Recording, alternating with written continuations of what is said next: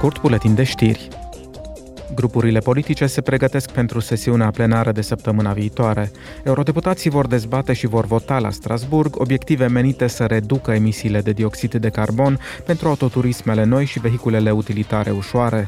Ei vor supune la vot și includerea măsurilor Repower EU în planurile naționale de redresare.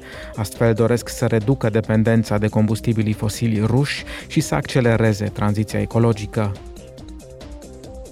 Eurodeputații vor discuta la sesiunea plenară despre drepturile cetățenilor din Uniunea Europeană la alegerile europene și locale. Ei vor dezbate politica Băncii Centrale Europene cu președinta băncii Christine Lagarde, iar apoi o vor supune la vot.